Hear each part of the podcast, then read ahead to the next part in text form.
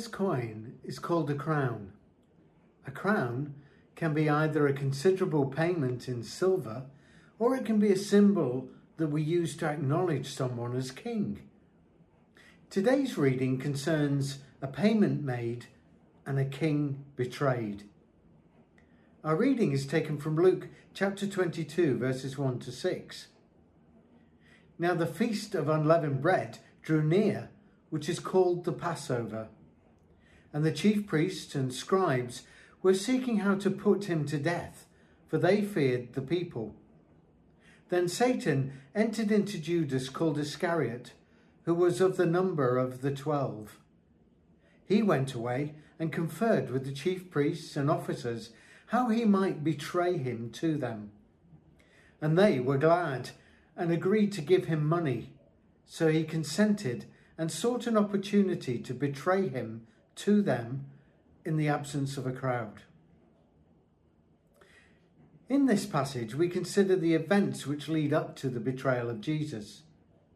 Over the three years of his ministry, Jesus had become a touchstone for the ordinary people. He had not only addressed their physical and spiritual needs, but in so doing had increasingly challenged the insensitivity, corruption, and hypocrisy of the Jewish leaders.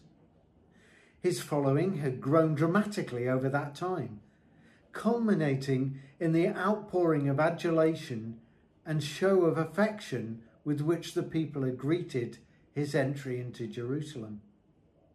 They saw him as the long foretold Messiah, their Saviour, but in political, not spiritual terms.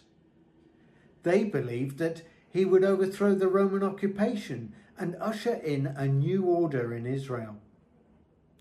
The chief priests and scribes were the leaders of the established church and the spiritual intermediaries and intercessors on behalf of the people and accountable before God. But they had long abused their power and position for their own benefit and purposes. As Jesus' popularity grew, so too had their anxiety and concern.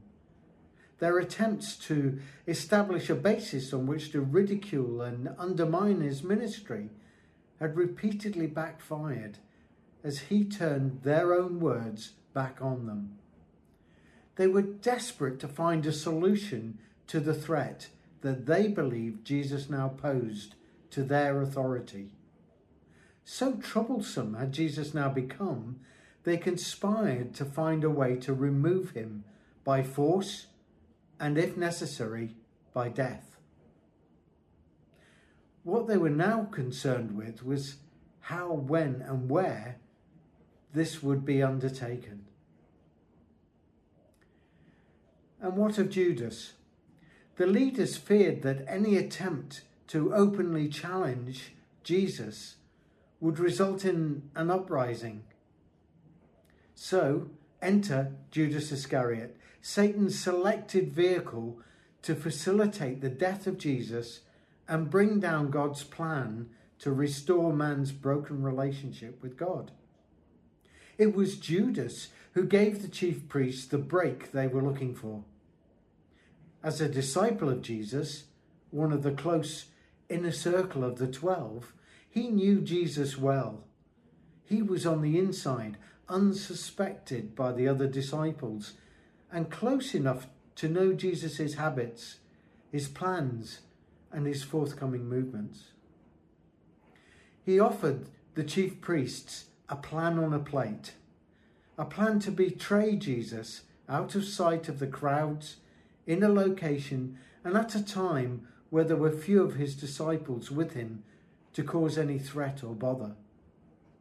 Yes, it would cost the chief priests some blood money, and for Judas it would be a just reward for his efforts, but it was worth it to make the problem disappear, or so they thought. It was a simple plan, straightforward, free of any potential future complications, a done deal. What could possibly go wrong?